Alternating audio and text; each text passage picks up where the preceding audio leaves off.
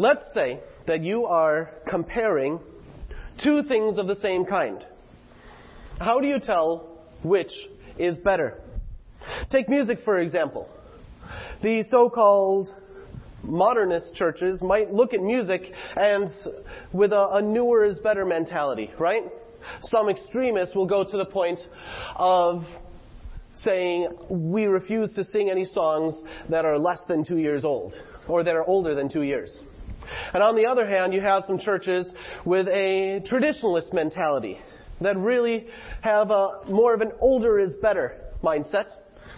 And these kinds of churches, if you're going to more of an extreme, you might say that they would refuse to sing songs that are less than 200 years old, right? These are kind of the two extremes and two mindsets, two ways of, of looking at something to decide which is better. We need to remember when we look at the book of Hebrews that the original audience of this book was in danger of leaving Jesus and returning to what they had left behind. The Levitical priesthood, the Jerusalem temple, the animal sacrifices, and the law of Moses. And these people seem to have a bit of a traditionalist mentality. After all, the law of Moses was around for about 1400 years before Jesus. So why introduce something new if what you already have is good? Today, as we're looking, you can turn in your Bibles if you have them to Hebrews chapter 8. The author is going to respond to this question from both a traditionalist and more of a modernist perspective. And he will show that however you slice it, Jesus is better. Jesus is better. And then we'll see why. But let's start out by just jumping in and we're going to read Hebrews chapter 8, the first half, verses 1 through 6. Now, the main point of what we're saying is this. We have such a high priest, one who sat down at the right hand of the throne of the majesty in heaven, a minister in the sanctuary and the true tabernacle that the Lord, not man, set up. For every high priest is appointed to offer both gifts and sacrifices. So this one too had to have something to offer. Now, if you were on earth, he wouldn't be a priest, since there are already priests who offer the gifts prescribed by the law. The place where they serve is a sketch and a shadow of the heavenly sanctuary. Just as Moses was warned by God as he was about to complete the tabernacle, for he says, See that you make everything according to the design shown you on the mountain. But now, I love that phrase by the way. Every time you hear that in the Bible, but now, that's when you're about to be blindsided by something amazing. But now, Jesus has obtained a superior ministry. Since the covenant that he mediates is also better and is enacted on better promises.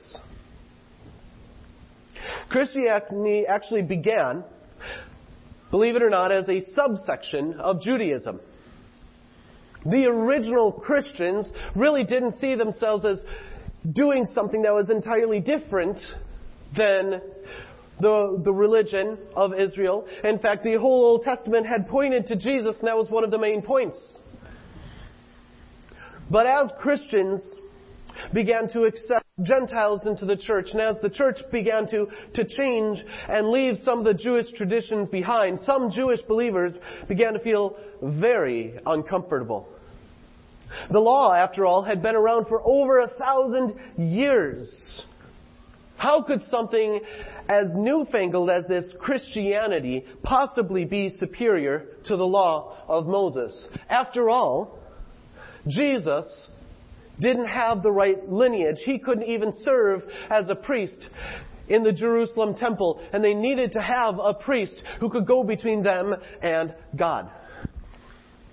And you know what? They were right. Jesus couldn't be a priest.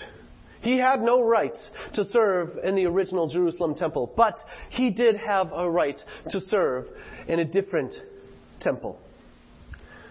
The Israelite priests, you see, the, were, were serving in a temple, but they weren't serving in the temple, not in the best temple. The Jerusalem temple they served in was actually a copy of a copy of a copy of a copy of the original. The temple that they were worshiping in at the time had been built by Herod just a little before Jesus was born. And that temple was a copy and an expansion of the second temple that was built after they returned from exile out of the nation and they came back. And that temple was built 70 years after the destruction of Solomon's temple, which had been built around 900 BC, and that temple was a copy of the tabernacle, which was constructed 500 years before. And not even the tabernacle made, the very first tabernacle made by Moses was the original, because even Moses was told, do what you're doing based off the pattern, the original design that I'm showing you. Let me show you what happens, by the way, when you get a copy of a copy of a copy of a copy. Earlier this week, I made a simple picture. I made a house with some mountains on it and a sun in the background.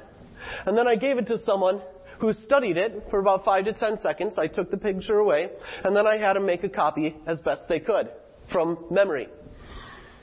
Now, you look here from this picture to the second one. It looks pretty similar, right? A lot of the details are, are there.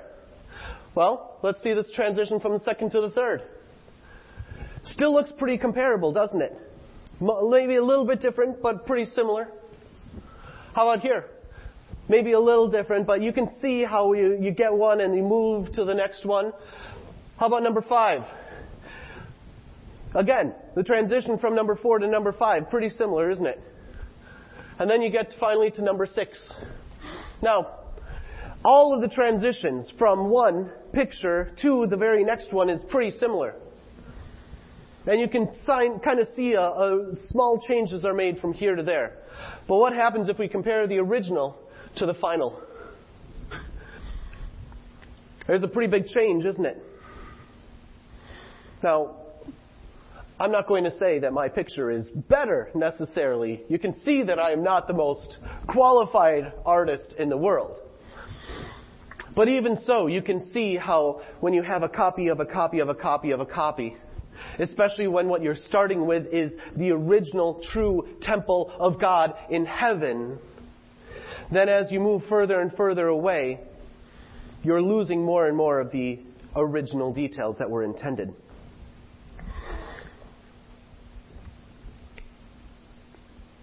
Even if Jesus couldn't be a Levitical priest in the Jerusalem temple, that temple was made, it was designed to be a copy, a shadow of the true original temple in heaven where Jesus served. And the Levitical priests were therefore made as well to be shadows of the reality of the true priest, Jesus. For the traditionalist, they can see that Hebrews shows that Jesus is the true original priest, serving in the true original temple. And this matters for them because they thought that it would be, it was downgrading to get rid of the Jerusalem temple and the Levitical priesthood and to move to Jesus. They would say, what, what is wrong with what we already had?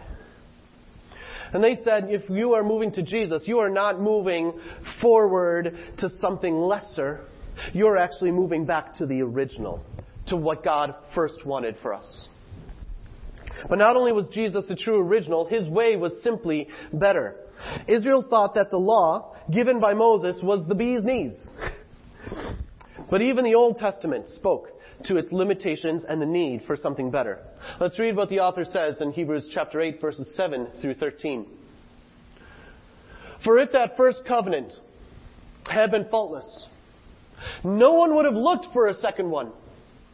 But showing its fault, God said, look, the days are coming, says Yahweh. You'll see it says the Lord if you're reading through in your own, but it's referencing the Hebrew, which gave the original name of Yahweh. So that's what I'm going with. The days are coming, says Yahweh, when I'll complete a new covenant with the house of Israel and with the house of Judah. And it won't be like the covenant I made with their fathers, on the day when I took them by the hand to lead them out of Egypt. Because they didn't continue in my covenant, and I had no regard for them, says Yahweh. For this is the covenant that I'll establish with the house of Israel after those days, says Yahweh. I'll put my laws in their minds, and I'll inscribe them on their hearts.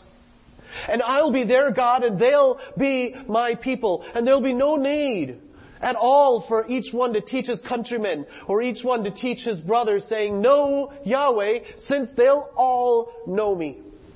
From the least to the greatest. For I'll be merciful toward their evil deeds, and their sins I'll remember no longer. When he speaks of a new covenant, he makes the first obsolete. Now, what's growing obsolete and aging is about to disappear. That's interesting, isn't it? We need to know that the law of Moses is incredibly valuable for you and for me. But we need to know what it is intended for and what it is not intended for. Like a tailor-made suit, the law was specifically given to Israel, not to any other nation. Read through the book sometime. See the kind of laws that are in there, and you will see the language of the law binds it to a specific geography, a specific time, a specific culture, even to weather patterns of ancient Israel. The law really, truly can only be perfectly applied to a nation that is in the Bronze Age, in the Near East, in the land of Canaan, in a patriarchal society, an agrarian society, and a society that was still waiting for the promised Messiah to bring the fullness of God's blessings. Otherwise, what, what difference would it really make today for God to promise the, the early and the latter rains? Right? What difference would it make if it, it, talked about certain promises about protection of walls around cities? It doesn't matter in a society like today. It was custom designed for Israel back then in a way that even Israel today, it wouldn't make the same kind of sense.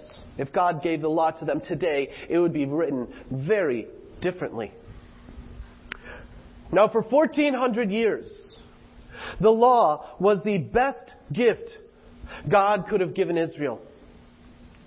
But as a permanent guide for everyone in all circumstances, all cultures, for all time, to relate to God, to have a changed heart, to have a secure relationship with God, it was woefully inadequate.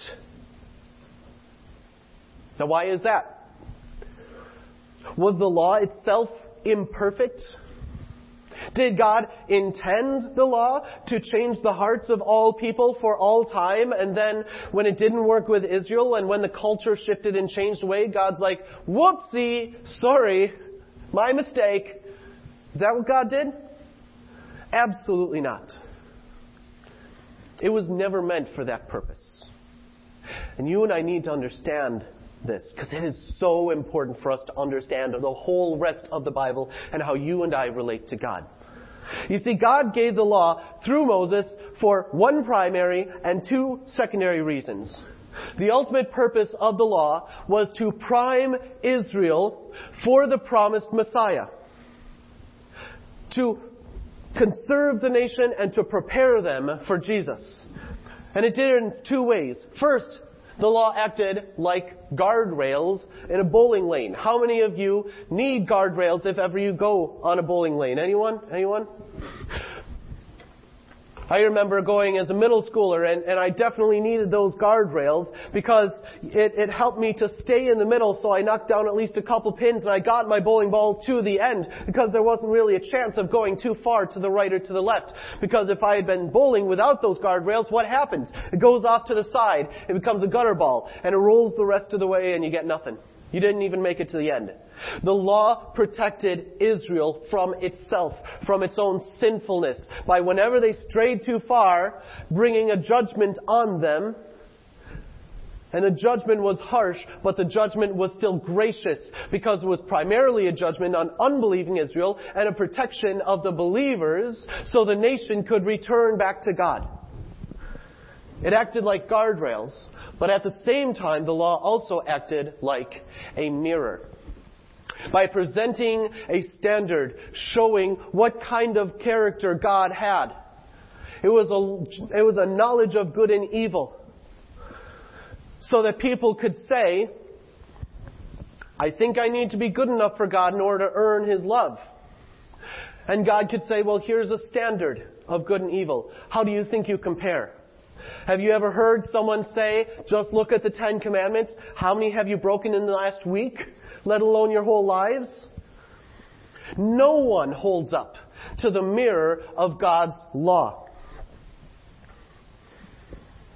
It allowed Israel to compare themselves to a standard and just realize how far they fell short so that they could cry out for a better way to relate to God. And both of these primed them ultimately to prepare them for the coming Messiah, for Jesus himself. Now, so far we've talked all about how the law related to Israel, but guess what? This is where the point at which it comes back full circle to you and me we may not be in danger of trying to approach God with animal sacrifices. How many people thought when they were killing deer this season that they were doing that to make themselves right with God? Absolutely no one. That doesn't happen today. There hasn't been a temple for 2,000 years. But far too often, Christians will define their Christian life in light of the law of Moses. They'll start with Moses' law as a foundation, and then they'll say, well, some of these don't apply to us, and they'll pick and tear off bits of the law that they don't feel apply to themselves anymore, leaving behind a kind of skeleton ripped up of what the law originally was, and then they'll, they'll paste on the commands of Jesus onto it. There's a whole lot of them, so they'll really just kind of pick and choose whichever one really suits their, their thoughts at the moment. And they'll say, ah, this is our new Christian law by which we judge ourselves to see whether or not we are good enough for God. And you end up with a law painted with the words of Jesus and calling it the gospel. But you know what it is? It's new cloth patched onto an old garment. New wines poured into old wineskins. It's not what Jesus wants for us. If that is how we define our relationship with Christ, I'm sorry to use these words, but I need to because it truly is pitiful, it's miserable, and it doesn't work. Now we should, we must we do have a great respect for the whole Bible, including the law of Moses, found in the first five books of the Bible. Why else would we have spent multiple series and multiple months working through these books? They are incredibly valuable to show how God has worked with people in the past, and it gives us insights into the character of the same God who relates to us today. But understand this. We do not relate to God through law. God does not relate to us through law. For the purpose that it was made, the law of Moses is perfect. Absolutely perfect. It kept Israel in anticipation for the answer to sin that would be found in Jesus. But those of us who have trusted in Jesus, believers, are no longer under the law. And we cannot, we must not use it as a ruler to measure our relationship with God. Toward that end, as a measure to judge our relationship with God, you and I should be describing the words in the same language that the author of Hebrews is using. You know what words the author of Hebrews uses for this mindset towards the law? He calls it weak, useless, obsolete, aging, and about to disappear. His words, God's words. And therefore also should be our words. So if we don't have the law of Moses, what do we have? Jesus does not leave us with a vacuum. He gives us a system that defines how we relate to God, but it's under a different title than law. It's called grace. To a law minded person, grace is outright scandalous. Why? Because of its very nature.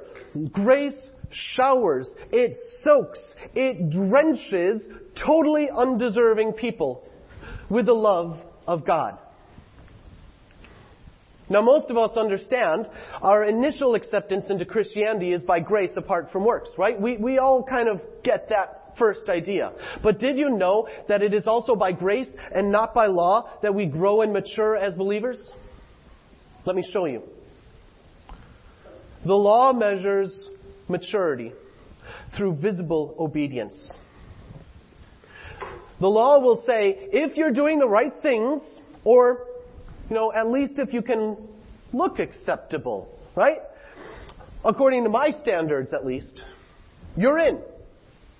I accept you. You're one of us. Congratulations. But when you find yourself in a group that is defined by law, you never feel safe, do you? You never feel safe with the people that you are around. Because you know that every failure you have, everyone else will remember. And if you fail too much in that group, you will be kicked out of the group or prove that you were never really in the group to begin with. The law has a good desire, a wonderful desire that we look more like Jesus. But it does so, it tries to change people's behavior from the outside in using fear. And it is not how you were designed to grow in your relationship with Christ. And because it's not how you were designed to grow in your relationship with Christ, this mindset will always ultimately fail. Either it will fail because you realize you can't live up to its standards and you say, woe is me, I guess Jesus doesn't love me and you walk away, or because you p- ignore the standards that you can't reach and you focus on the ones you can and you gain a sense of pride in I'm so great. Look at how many times I read my Bible. Look at how much I give. Look at how much I do. I'm so great. Jesus must love me.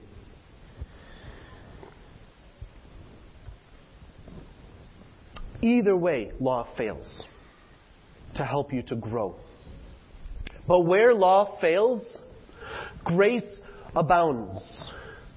Grace doesn't say you'll be loved once you're changed. It says I want to change you with unconditional love. Grace says, Romans 4, to the one who does not work, but believes the one who declares the ungodly righteous, his faith is credited as righteousness. How many works does such a person have? Can someone answer me? How many works does this righteous person have? None. Thank you. And yet they're righteous. Totally unfair, as my kids would say. and yet so beautiful and so fitting. God's grace changes your core identity at the first moment you believe His promise of everlasting life.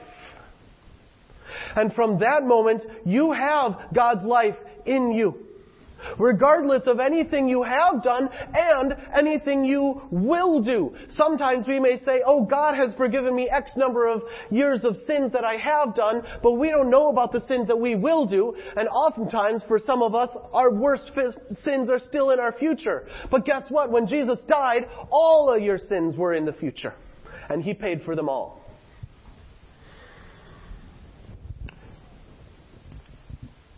From the moment you have eternal life, you keep it, regardless of anything you have done and anything you will do. But guess what? Grace is not done then. Grace doesn't stop in that moment.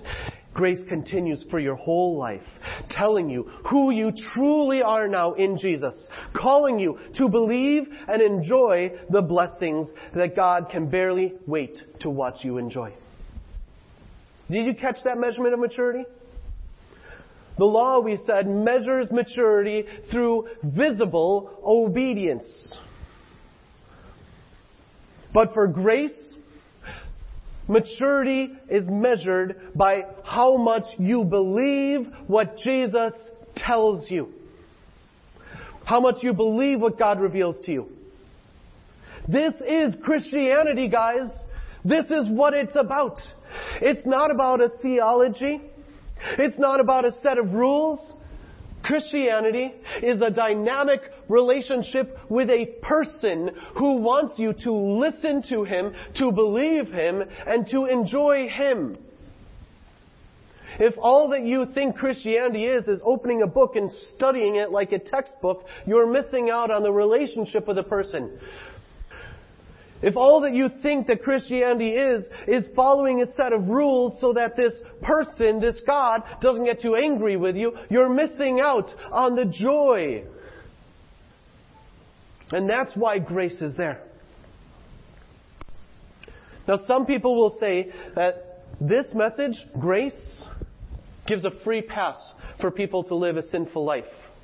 That if you preach grace too much, grace will encourage people to be more sinful. Neither I, nor the author of Hebrews, nor God would agree. As is said in Titus chapter 2 verses 11 through 12.